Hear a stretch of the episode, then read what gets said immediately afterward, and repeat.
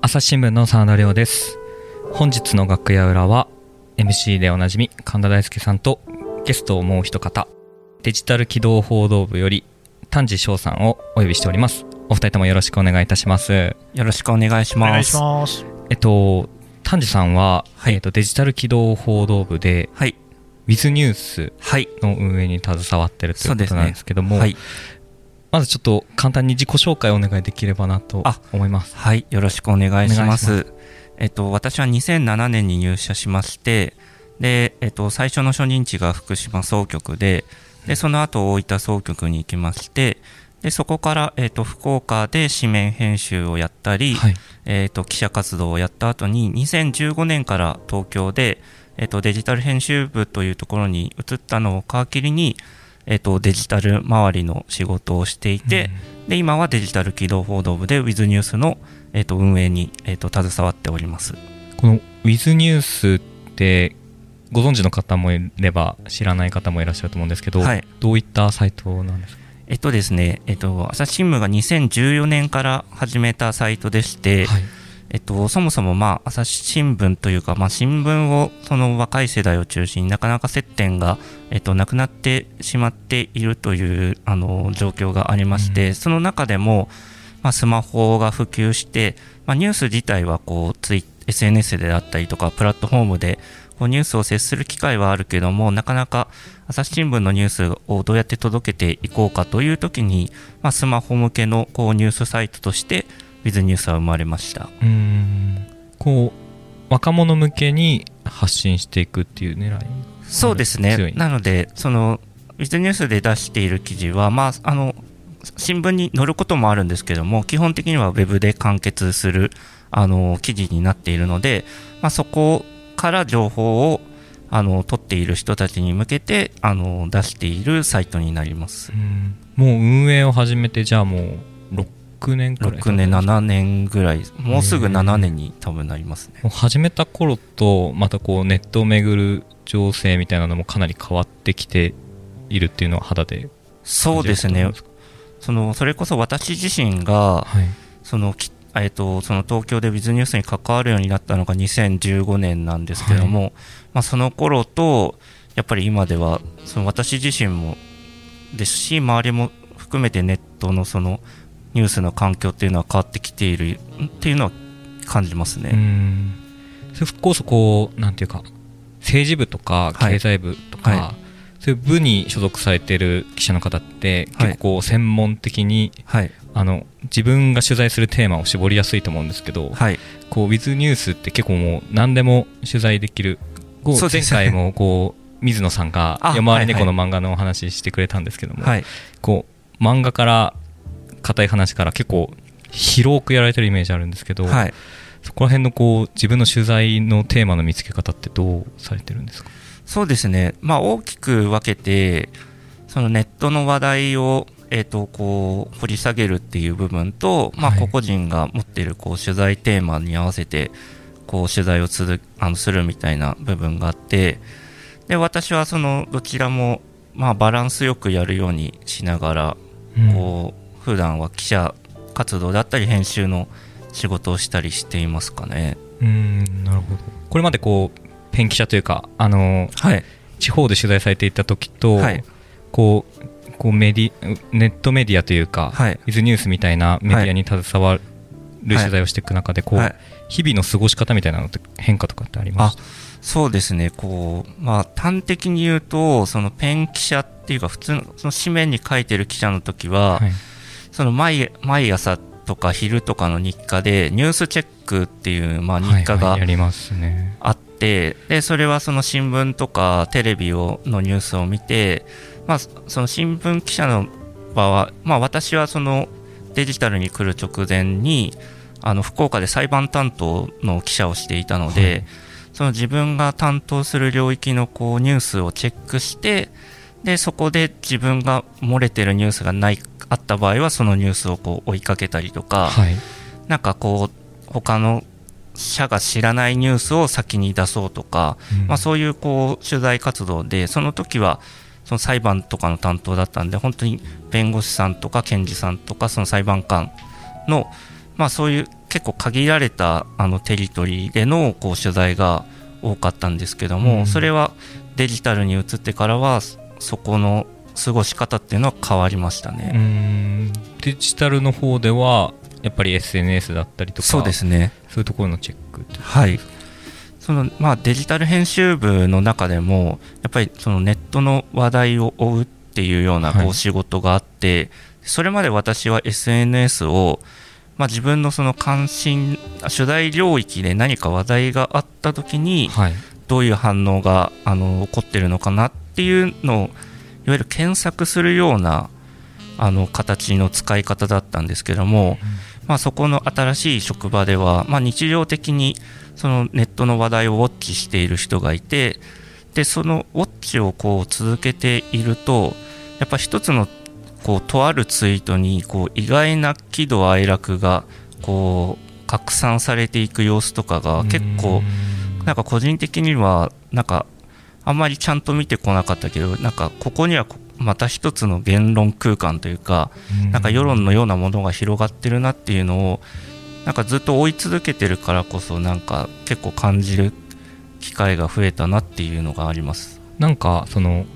喜怒哀楽が広がっていくっていうところで印象的にの印象に残ってるエピソードとかってあったりしますか？そうですね。私がそのそういう、えっと、ネットのウォッチを始めるようになった時に、えっと、学校がその辛いならその休んでその図書館にそのいらっしゃいっていう風うん。に鎌倉のある図書館がしたツイートがすごいこうその日私がそのネットを見る当番だったんですけども話題になったことがありまして、はい。でそそれをその場で Wiz ニュースでも記事として私取材して取り上げたんですけども取材した時にやっぱりその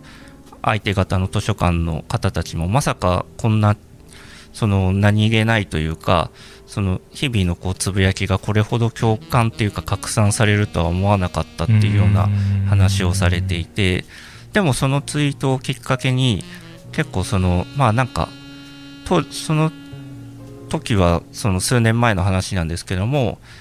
なんかに逃げ場があるよみたいなことっていうのはここ数年その生きづらさを抱えているようなこう10代の方たちにメッセージとしてもそういうものが出るようになってきた。なんかそういうののきっかけの一つだったんじゃないかなと思っていうてん。それが本当に一つの何気ないツイートから生まれるっていうのは、まあ、それが私は結構最初の結構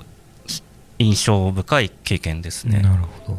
こううぞうむぞうにそう情報がはい。溢れ返ってるじゃないですか、はい。SNS なりはい。ネットの世界って、そこからこうどうサーチしていってるんですか普段？そうですね。基本的にはなんかそのツイッターであればトレンドを見たりとか、はい。なんかその拡散したのをなんかこう拾えるようにまあそれは各いろいろな記者工夫があるんですけども、はいあのそういう工夫をしたりとか、まあ、私はこうあのツイッターを中心に SNS は見てるんですけどもある記者は TikTok を中心に見たりとか、うん。インスタグラムを中心に見たりとかっていうような、ん。多分これはなんか何かこうしましょうっていうのではなくて多分各記者がなんかスキルとして自分なりの アンテナのなんか立て方みたいなのが結構出てきているなとは思いますね。丹治さんの場合は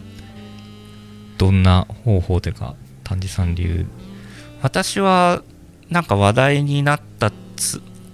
ツイートというかなんか話題になりそうだなっていうつぶやきを見た時にこうちょっと見てちょっとでそれを時間置かせてなんかすごい想 想定以上の話題になっているっていう時にこう取材をしたりとか、なんかそういうえその自分の感覚をなんかチューニングするというかだからいろいろタイムラインを見て話題になりそう。これは話題になるんじゃないかなみたいなのをなんか目目星をつけるというかそういうのは結構習慣としてやるようにはしてますね。毎日それに結構な時間割いたりするんですか？この創作というか。いや本当になんかそのそれこそなんかご飯を食べる前とかなんかほん寝る前とか本当ちょっとした時間にっていう。えー。まあ、そこまでその何が何でもみたいなわけではないですけど、なるほどなるほど。この「With ニュースって、はい。こう記者だけじゃなく記者というか編集部門だけじゃなくて、はい。結構ビジネスの人だったりとか、はいそれこそこうエンジニアの人であったりとか、、はい。ろんな人が入って作られてるっていうふうに聞いたんですけど、はい。どういうふうにこう一緒に作られてるあそうですね。私も With ニュースのその編集会議に初めて立ち会った時に、はいあの記者だけではなくて本当今おっしゃっていただいたようなそのサイトを運営するビジネスの方であったりとかそれこそエンジニアの方であったりとかっていうのがビジネスに関わるいろいろな人たちが集まって週に一度会議をしていて編集会議っていうのにそうですね。へでその中で編集でも報告をするしビジネスの方でもその運営側の人がここのサイトのこの部分が使いづらかったんでこういう直しをあのしようと思ってますとかあのその広告側の人たちが、まあ、With ニュースのサイトにこ興味を示してくれている会社さんがありますとかそういう情報共有を週に一度しているっていうのはやっぱりずっとその記者とその指名編集者だけの世界でいた自分からすると結構とても新鮮な経験になりましたね。やっぱりこのついこう記者でいると自分がひたすら書いて、はい。出して、はい。それで完結みたいな人がうん、多いのもあると思うんですけど、はい。やっぱそれがこう実際にユーザーのもとでどう読まれてとか、はい、そういうところまでやっぱ意識するのって、はい、こう今の時代大事なのかなっていうふうにはそうですね。思いますね。なのでそういうチームでやっている時にやっぱりその記事をどう届けるかっていうのを、うん。やっぱりすごい真剣に真剣にというか考えるようになりましたね。うん。だから今おっしゃっていただいたようにやっぱりその紙面記者の時は本当に書いたらその終わりというか、はい。どうやってそこにの書いて載せてもらうかっていうところにすごいうんこう苦心するんですけども、ね。うん。そのウェブ記事の場合は書いてもその届かないかもしれないっていうところがあって、うん。書いてからどうやって届けるかっていうところはそれこそその記事を届けるためにあの他の記者以外のところで一生懸命になっている方たちがこんなにいるんだっていうのはうん。すごい感じてでその時にやっぱりいい記事っていうふうに言われた時にまあこ私はずっとその紙紙面の記者として新聞記者として入って、はい。まあ、その地方版にまずはこう乗るように頑張ってで地方版に乗ったら次はその全国版をこう目指して頑張って、はい。で全国版の中でもまあ一面に載るようなこう記事をなんとか書こうっていうようなこう、うん。自分の中で目標みたいなのがあったんですけども、はいまたそことは違う、まあ、ページビューであったりとかユニークユーザーであったりとか、まあ、その課金制のこう朝日新聞デジタルのようなところでは会員獲得に貢献したかとか、うん。どれぐらいの時間その滞在してもらったかとかどれぐらいそののところまで読んでもらったかという読量率とか、本当にいろいろな指標でいい記事っていうのを言えるんだなっていうのをうん。感じましたね。その僕もこう地方に行った時にはい、こうウィズニュースの編集部の方が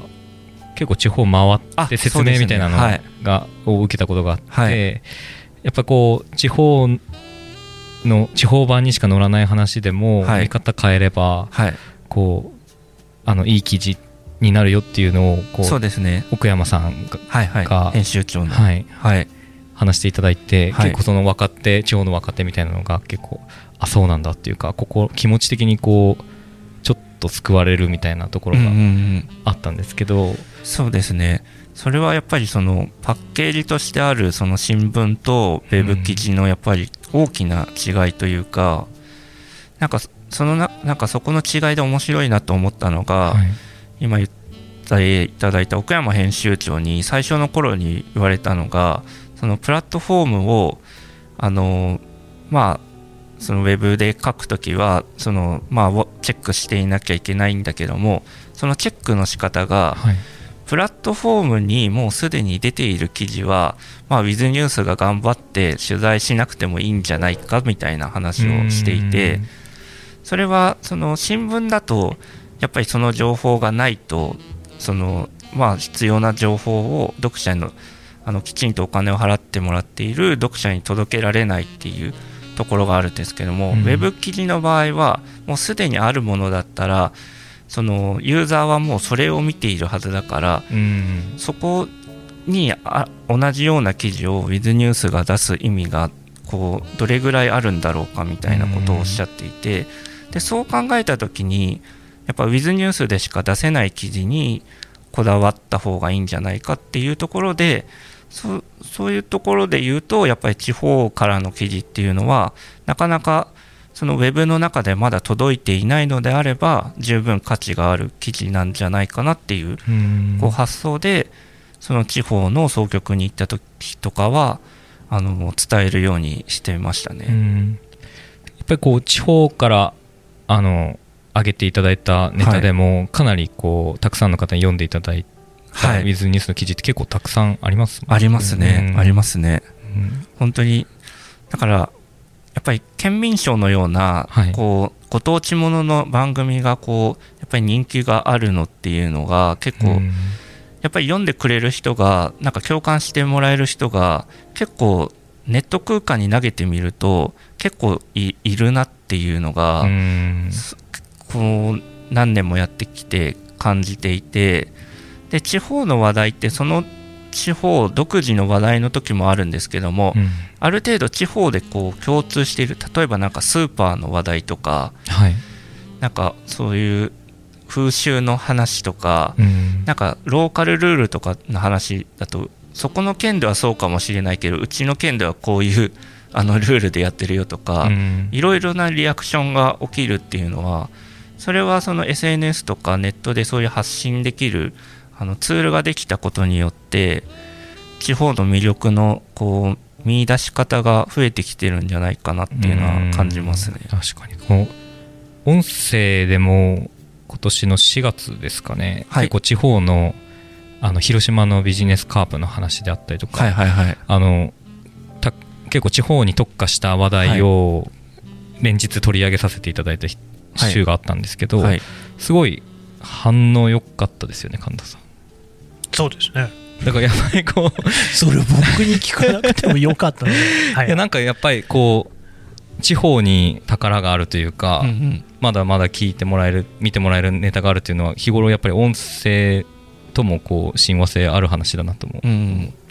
ありますあります。やっぱりまああのそのねウェブを考えたときに、やっぱりユーザーが多いのって、その都市部に住んでいる方なんですけども、でも都市部の方でも、そのよくよく見てみると地方出身の方とかってやっぱ結構いらっしゃって、だからその地方の方がその分かるっていうよりも結構どちらかというと都会に出てきているその地方の人がその地元を懐かしんでリアクションをしたりとかなんかそういうところは結構あったりとかいろいろな反応があって面白いですよね。あの若い人を、はい、あのターゲットに立ち上げたっていうところもあるとおっしゃいましたけども、はい、今こう6年間経ってやっぱこう新聞若い人を取り込むのにどうしようかみたいなのを日々こう頭を悩ませてると思うんですけど、はい、ズニュースはこう若い人に届いてる実感みたいなのってありますか？どうなんでしょう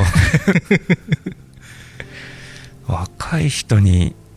届いまあだから若い人そうですね。えでも実際あの、アクセス解析とかしたら、はい、圧倒的に朝日新聞デジタルなんか若い人がいるそうですね、朝日新聞とか、その朝日新聞デジタルの比較としては、あの一回り、二回り若い層に読んでいただいているのは、30代、40代ぐらい中心、ね、そうですね、そうですね。僕の印象だと、あの TikTok とかでも、はい、去年とか、はい、やってたね。なんかがん頑張って やってるなと思ってたんですけど、はい、あれはどうなんですかこう若い世代からリアクションとかあったりしたんですか？結構こうニュースで TikTok やるって結構攻めの姿勢っていうか、はい、他社とかやってる？でも今はね朝日新聞の方でも TikTok のあのアカウントを持ってやっていたりとか、結構していてまあ、そういう意味で言うと、はい、私が With ニュースでやっぱ一番好きなところはなんか何でもこう試せるこう実験場みたいなところがあってとりあえずなんかどうなるかわからないけど面白そうだからなんかやってみようっていうので 結構あのやってみたりとかしてそれこそあの MC の神田さんがその特派員の国際報道部だった時もいろいろ企画をご一緒し,、あのしたりとかして。あの特派員特派員の料理をひたすら載せるっていう企画をやったりとかしてそういうなんか覚えてらっしゃいます？いやいやもちろんですよ いや本当にでもウィズニュースの存在って多分ね皆さんが思っているよりも圧倒的に朝日新聞社内で大きな意味があるんですよね。まあ、まあ、そもそもここにいる丹治さんもね後輩ですけれどももう僕にとっては先生の一人ですよ。だこの人をはじめとしていろんな人にデジタルの手ほどきを受けて、はい、僕も今でこそねポッドキャストやってますみたいな偉そうな顔してますけれども最初は本当ゴリゴリの記者だったわけですよ単なる。はいで最初にデジタルの世界に触れたのがウィズニュースで、もうあのイランに特派員としていたときに、そういうその紙面に載らないような記事を載せてもらってね、それこそ丹治さんとかにもね、いろいろ窓口になってもらってやってもらってましたよ。で、その後もいろいろ仕掛けたんですけど、なんかね、その今の話も聞いてて、その若手が活躍できるっていうのもすごく大事なことなんだけど、その真の意味としては、やっぱりこれ、社内のフラット化なんですよね。これまでの紙面っていうのは圧倒的に序列があったわけですよ。はいでまあ、真田さんもね紙面組んでた人だから、よくわかると思うんですけども、僕らの用語だと一面から落ちてくるっていう言い方をするんですよ。ありますね、うん、一面の記事が三面に落ちるとか、うん、あるいは僕らは国際報道部だったから外面って言ってましたけれども外報部が、まあ、外報部じゃなくて国際報道部って名前なんだけど国際面に記事が落ちてくる、うん、ね、その一面に本来載せるはずだった話が別にもうちょっと重要な話が出てきたんでそっちじゃない方に回しますよって意味なんだけど、うん、新聞読んでいる人から見てですよ。一面のトップっていうのは確かに特別な記事っていうのはなんとなく認識あるかもしれないけれどもじゃあその序列って誰が作ってんですかと。読者ですか。いや違いますよね。いや新聞社側の都合ですよねっていうね、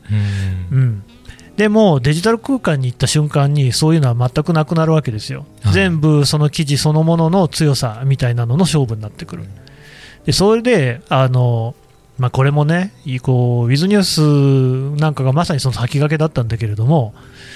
1年目、2年目でも全然そのベテラン記者よりもたくさんねの人に愛される記事っていうのが出てくるわけですよ。この痛快さね。うんそうですね。もうざまあ見さらせて 偉そうな顔でね、なんかあの月に1本ぐらい書いてね、うん、なんかこう、ね、腕組みしてるような人なんかよりも、やっぱりちゃんとこう読まれる記事っていうのはこういうのなんだっていうのを明白に示した。でもそのウィズニュースの功績たるや大で、結局今もさ、まあ、丹治さんなんてまさにウィズニュース立ち上げ当時からいるでしょ？そうです。立ち上げてから私は1年後ぐらいのあれですね、うん、でも。ウィズニュースに関わ何らかの形で関わった人が編集ビジネス問わずいろんなところでめちゃくちゃ活躍してるよね、そうですね、うん、僕も本当ウィズニュースチルドレンの一人なわけですよ。なるほど。ありがとうございますいやいや本当に。そういう意味で言うとそのなんかあらゆるこの朝日新聞で今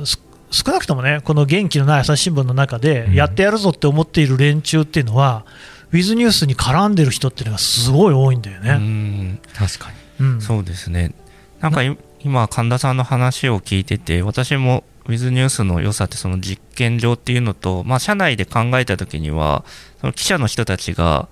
そのそれじゃあ、まあ、ウィズニュースにあの出しますって言える存在であるっていう、まあ、これはその今神田さんがおっしゃっていたようにそのやっぱり紙面っていうのはすごい制約がある中でなかなかこう自分が書きたい載せたいっていう話があってもまあそのデスクの中での会議があり、まあ、その上の編集会議がありみたいないろいろなところでなかなか自分が一番いいタイミングって思った時にこう出せないかもしれないっていう時に、まあ、記者の中で、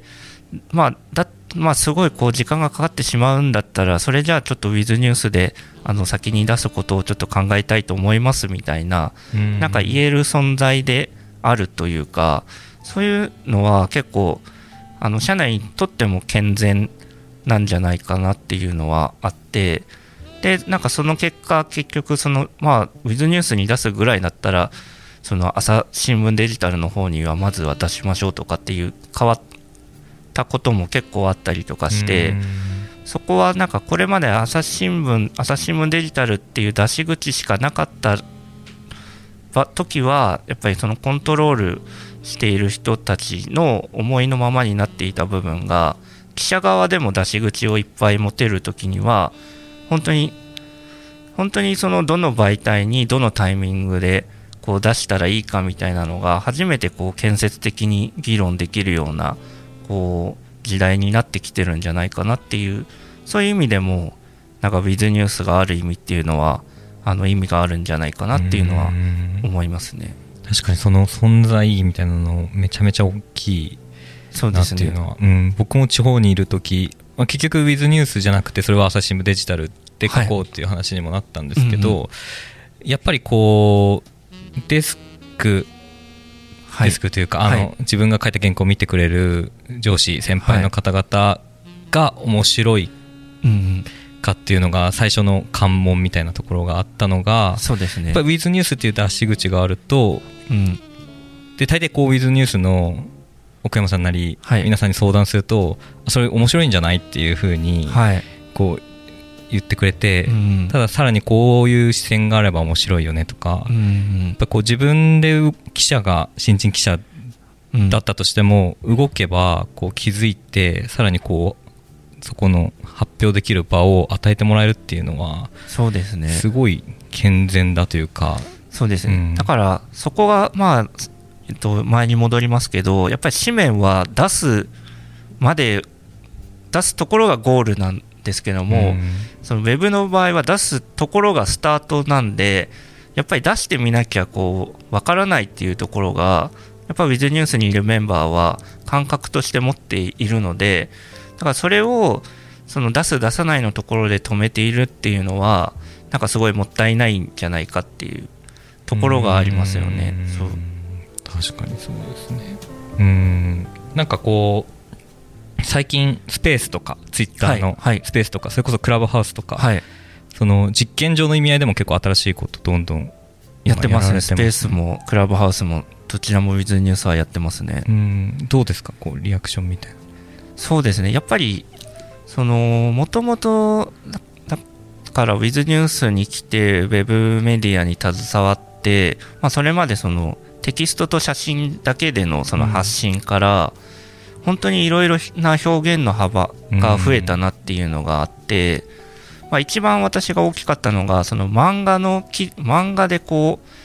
うメッセージというかコンテンツを伝えるっていう、はい、まあ、ウィズニュースでは結構人気のこうジャンルになっているんですけども、うんそれもやっぱ最初は漫画を載せるって